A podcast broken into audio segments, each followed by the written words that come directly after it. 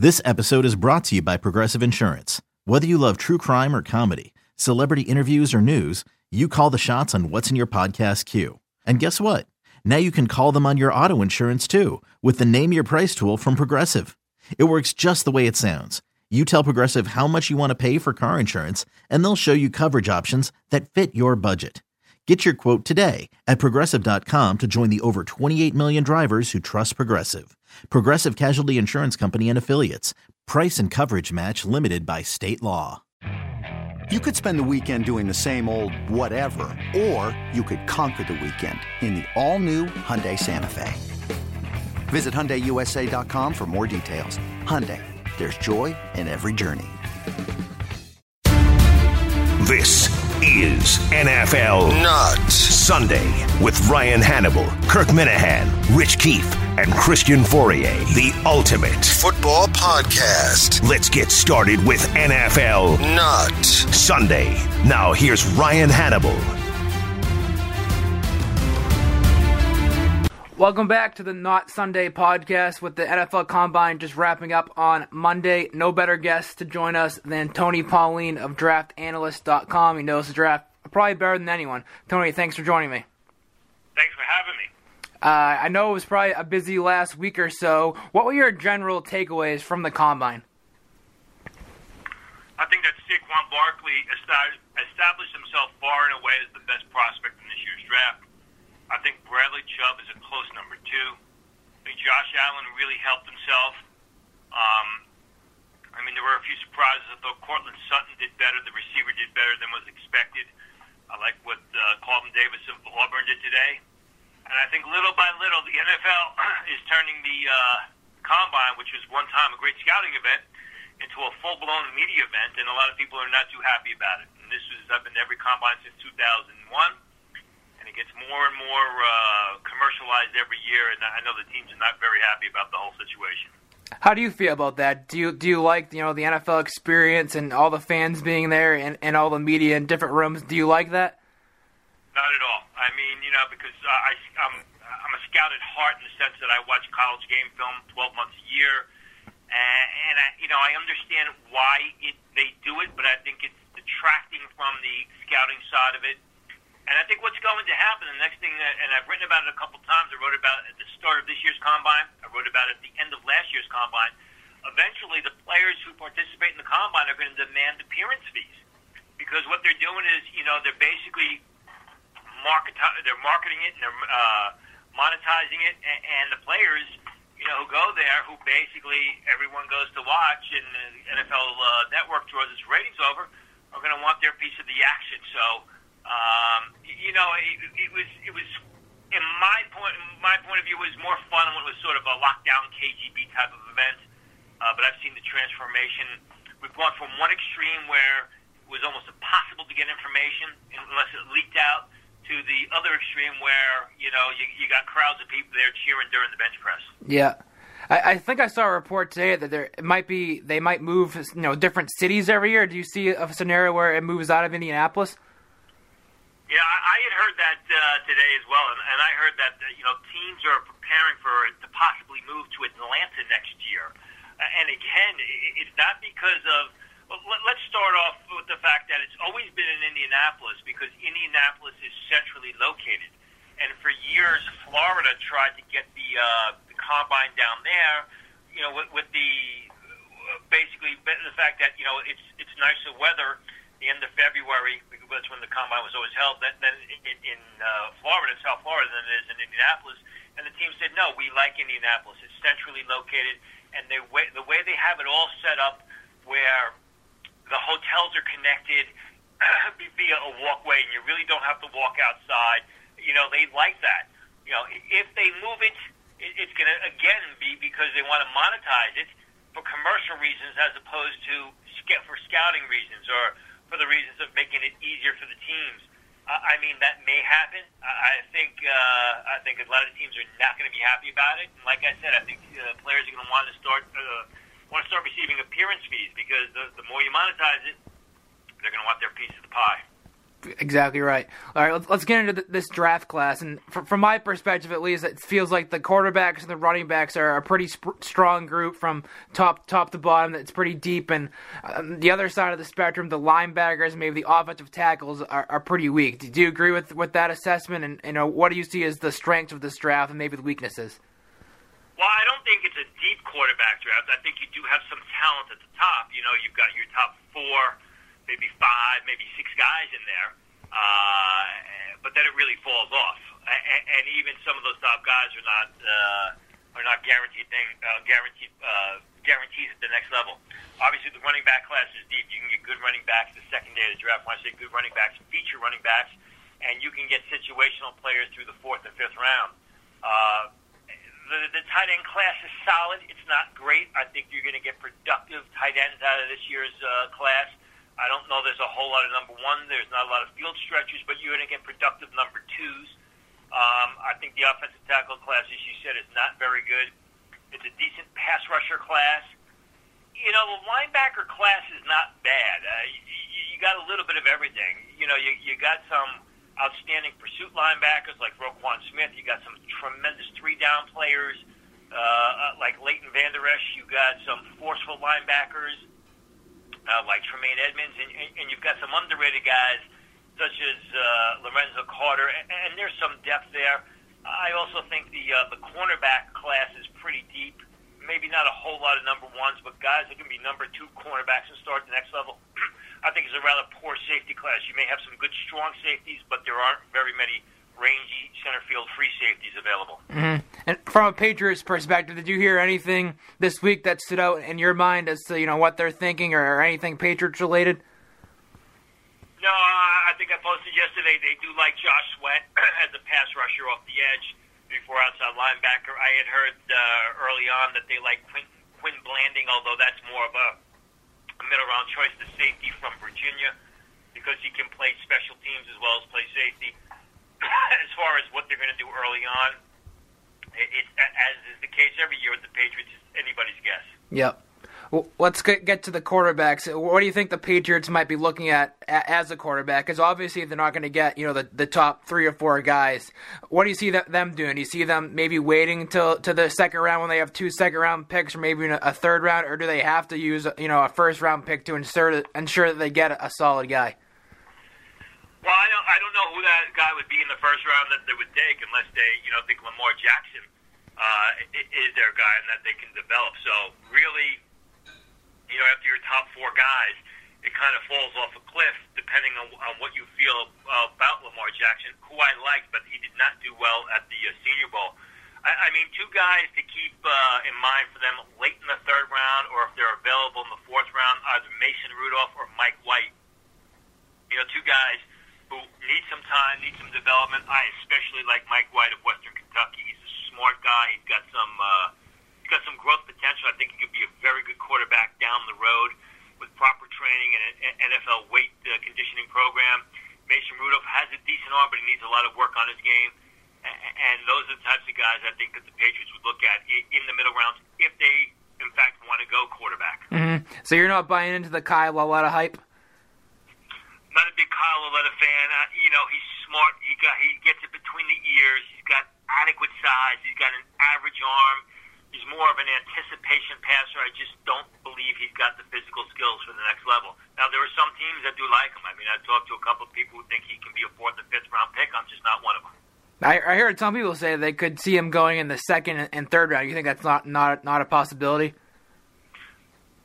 from my perspective, no. You know, yeah. it only takes one team. Right. Uh, but from my perspective, no. The quarterbacks are usually always overhyped leading up to the draft, and then the uh, reality sets in. Uh, I, I, you know, I, I don't know what he's done to deserve a, a second or third round pick. It's not like he's the biggest guy in the world, and you know he's going to get. He doesn't have a strong arm to begin with, and he doesn't have a great amount of growth potential where you can say two or three years down the road his arm's going to be much stronger. I just don't see it with him. Uh, another guy connected to the Patriots, Luke Falk. What, what do you see out of him? You, you, you, don't see you see him slipping down to the fourth round even, or do you see him going higher? and Maybe the Patriots just don't want him. You know, I had him as a uh, as a second round pick, but he really did not do well at the combine. I think he tried to show that he had a strong arm, and as a result, the passes were all over the place. Luke Falk is usually a very good anticipation thrower. He gets it between the ears. He does a good job with his reads. For the most part, he stays away from the bad passes or, or the, the bad mistakes.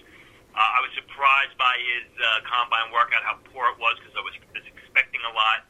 I mean, he did have a hurt wrist last year, which I think, uh, not throwing wrist, which I think hurt, uh, hurt a lot of his development. And in that Mike Leach system, it's kind of a, a quick read and throw, so you're not always throwing with uh, proper fundamentals, with good leg drive or, or, or, or uh, moving your hips into the throw. I, I think that you know if he's there late in the third, that ha- that would be a consideration. He, but again, he's a guy, you know, that needs coaching and needs time, and I think the Patriots have both. Uh-huh. And you, you mentioned Mike White. I actually I like him as sort of my, my dark horse pick for a potential Patriots draft pick. What do you like out of him, and what stands out in, in his game in, in your mind? I know he was a, a call a high school pitcher, so I'm sure he has a strong arm that stands out. But what else do you see? Yeah, you got to be careful that because throwing a baseball is completely different from throwing a football. But you know, White, when you watch him on film, he's like Luke Falk. I mean, he, he's, in a lot of ways, I hate to say, you know, I don't want to go out on a limb here, but he's like Tom Brady when uh, Brady came into the league as a sixth round pick. You know, he gets it between the ears. He has a lot of great intangibles. Got a decent arm, not a great arm, but I think he's got some room for uh, physical development. Uh, and he could be, could have a much stronger arm two or three years down the road. He's not a real mobile guy. He's more of a pocket passer. Doesn't make a lot of poor mistakes. Had a terrific combine. I mean, really, I thought his throwing combine was one of the best up there. And while everyone was focused on Josh Allen, Josh Rosen, and Baker Mayfield, Lamar Jackson, you know, uh, Mike White just snuck up on people and, and he was very accurate, which he is on film. He's just not a true vertical uh, passer yet. Uh, but I think he's the type of guy that you develop for a year or two and you could have a player on your hands.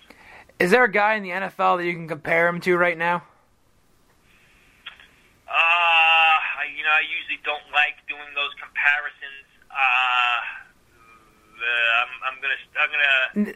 You can yeah, pass. Not a big deal. He's not, yeah, he's not, he's not Garoppolo because Garoppolo had a much quicker release and much better arm, and, and, and Garoppolo was very uh, accuracy. He just got the ball to the receiver quick. Yeah, uh, I think that would be a tough, tough comparison. Yeah. Speaking of Gar- Garoppolo, some people have compared Lauletta to Garoppolo. Do you see any of the, of the, same things there? I mean, the quicker release, maybe, and maybe the, a little bit of the athleticism, but do you see anything that stands out between those two?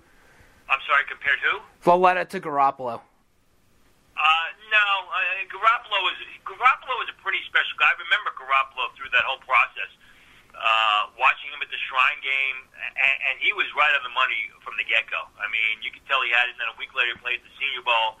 Uh, very tough, very tough comparison there because I, I think Garoppolo's got the potential to be a really good. Uh, he already is a, a good NFL quarterback. I, I think if they protect him and give him some weapons San Francisco, he's going to be a special quarterback. Mm-hmm. Did you think it was strange at all that the Patriots didn't have any of their offensive coaches there and maybe puts them a little bit behind in interviewing these prospects? Or do you think that's overrated and they can sort of get whatever they need with the, the pro days and the official visits? You know, the Patriots do a good job, and you really you can't really knock them. I mean, the, the bottom line is Belichick was there, and he makes the final call. So, I, is it strange? Yeah, yeah, it is a little bit strange, but you know, it, if it doesn't reap fruition in, in 2018 draft, if they don't, if the offensive players that they take turn out to be not very good, turn out to be bust, then we know it was the wrong move. But you know, I'm not going to criticize. I can't criticize the Patriots considering their process and how you know how fruitful and how rewarding it's been for the franchise the past uh, 15 years. Mm-hmm. I saw in your, your one of your mock drafts you had, you had Ronnie Harrison out of Alabama going to the Patriots in the first round. Who are some other guys you could potentially see them taking with that pick number 31? Maybe some other edge rushers or linebackers that might be available there. Well, I, I mean, if you, it depends on which edge rusher uh, falls. I, you know, I think Lorenzo Carter of Georgia has got to be a consideration. In my opinion, he's a terrific three-four uh, outside linebacker prospect. He he has a little bit of Leonard Floyd in his game. Uh, he's a guy who's really overlooked. Uh, he can get some pressure up the field. Uh, I think his combine workout yesterday really helped him. Uh, he may go a little bit earlier than the Patriots, but there were some teams that reported on uh, DraftAnalyst.com last night. There were some teams that uh, medically red flagged him uh, because of prior prior issues. So you got to wait and watch uh, but I, I think that's really because the pass rushers are going to go early. If you're looking like later rounds, you know, maybe uh, Hercules Mata Mata from Mhm. uh, Washington State would be a good pick somewhere around the third round area if he's available.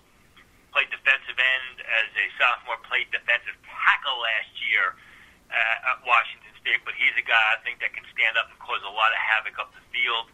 Uh, one of the two Louisville kids in the last day, James Hearns, uh, is a uh, is, would be a consideration, as would the young kid from uh, Louisville. Those are both guys that can again stand up and get after the quarterback. hmm Do you think Harold Landry will be gone by the time the Patriots pick?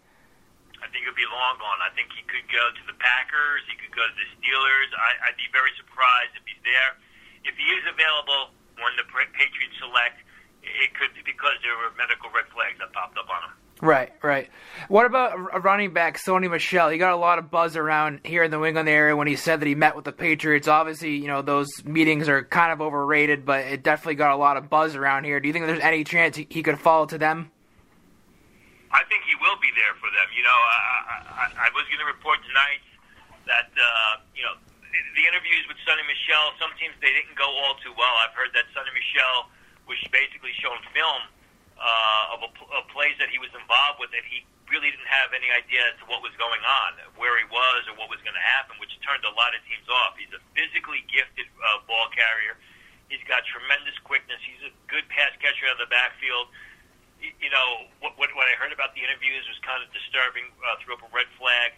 Uh, and I think also the thing with Michel is you don't know how he's going to react as being the feature back at the next level. He never really was a, a feature back at Georgia. Uh, last year there was is basically a three back system with Nick Chubb and, and the freshmen that they had. Uh, he's got a lot of uh, he's got a lot of potential. You may have to use him in, in a sort of a, uh, a watered down playbook and, and ease him into the uh, system. Um, but again, you know, we're talking about the Patriots, and the one thing that the Patriots do is they coach players up. They get the maximum amount of players. So if, if anyone's going to get the most out of Sony Michel, I think would be Bill Belichick and company. Mm. Do you see a, strength of this draft being the you know middle rounds, like the third, fourth, fifth rounds? Like, could you potentially see a scenario where the Patriots maybe trade one of their second rounders to get more picks in those you know middle rounds, or is this a draft where you should stay up top and, and pick the guys up top? It depends on what position you're looking at. You know, if, if you want a receiver, you better get one quick because the talent really falls off. If you're looking at multiple running backs, you could potentially trade back into the middle rounds and come away with, uh, you know, multiple running backs. I, I, I think it depends. You, you know, when you're a team like the Patriots, you're going to pick and choose. You don't, you know, you want to go best player available, but you want to go best player available at certain positions. So. Uh, I think for the Patriots, it's more a situation what what positions that they're going to target, and then make the decision as, as to whether or not they're going to trade back. And, and one thing that they have done so incredibly well in the years is, you know, they trade uh, picks this year to get earlier picks in the following year. Or, or they, they trade a pick in a draft now to get multiple picks and earlier picks in future drafts. So. You know, that may also be a consideration based on their past history. Mm. Did you hear anything at the combine about Bret Bielema being, you know, with, with the Patriots group and, and anything, you know, with with what his status might be with the future? Was it more of just Belichick maybe doing him a favor? I did not hear anything about that. No. Okay. So my last one is with your. I don't know if you've had a mock draft since the combine, if you're working on it now, but who would you project the Patriots to pick in the, in the first round? Uh, you, you know, I, I have not done one. I really haven't thought about it. Uh, I, had Ronnie Harrison. I'll put some notes together, but uh, I'm sure I'll have a mock draft in the, in a week or two. You know, you can't get too crazy about mock drafts, especially right now. Especially, you can't really ever get crazy about mock drafts because one trade will throw the whole thing off. But you know, we got free agency staring us in the face in about uh, seven days. Um, and, and that will change everything on a moment's notice. Mm, and last one for me. How much do the the the pro days and, and the official visits go into you know th- these decisions? Like, does a lot of things change with teams thinking when they get these people into the facilities for their official visits and go to their pro days and meet with these players, or can they get a good idea, you know, in that 15 minutes and watching guys on, on tape what what they have? Basically, so a, a lot can change between now and, and the in the actual draft. Is that accurate? I mean, much can change. I I mean, the official visits, eh, they're not going to fly guys in and pay all the money to fly them in unless they have a genuine interest in those players. And- what happens with the official visits is you got to remember they also do medical exams there. And as we're seeing now with Maurice Hurst, you know, everybody talks about the 40s and the vertical jumps at the combine. It's the medical exams that are the most important, and the medical exams at the uh, uh, during the pro day visits are also very important. Especially sometimes you bring in uh, guys that were not combine invitees, and they're going to uh, they're going to medically examine them. The thing about pro days is oftentimes pro days uh, spe- specific coaches will ask quarterbacks to make specific passes or receivers to run specific routes or defensive backs to you know do uh, participate in specific techniques, which they're not allowed to do, and which they usually don't do at the combine because they they don't run the combine. They're up in the stands uh, watching. But you know, time and time again, uh, a coach may ask a quarterback at a pro day to throw a specific pass that is pertinent or relevant to their offense, and, and that will go a long way in determining whether or not that player will be on that team's board. Perfect. Hey, Tony, Simmons, thanks so much for your great insight. Everyone can follow you on Twitter at Tony Pauline and check out your stuff, which is pretty much updated every day at draftanalyst.com. Thanks so much. Thanks for having me.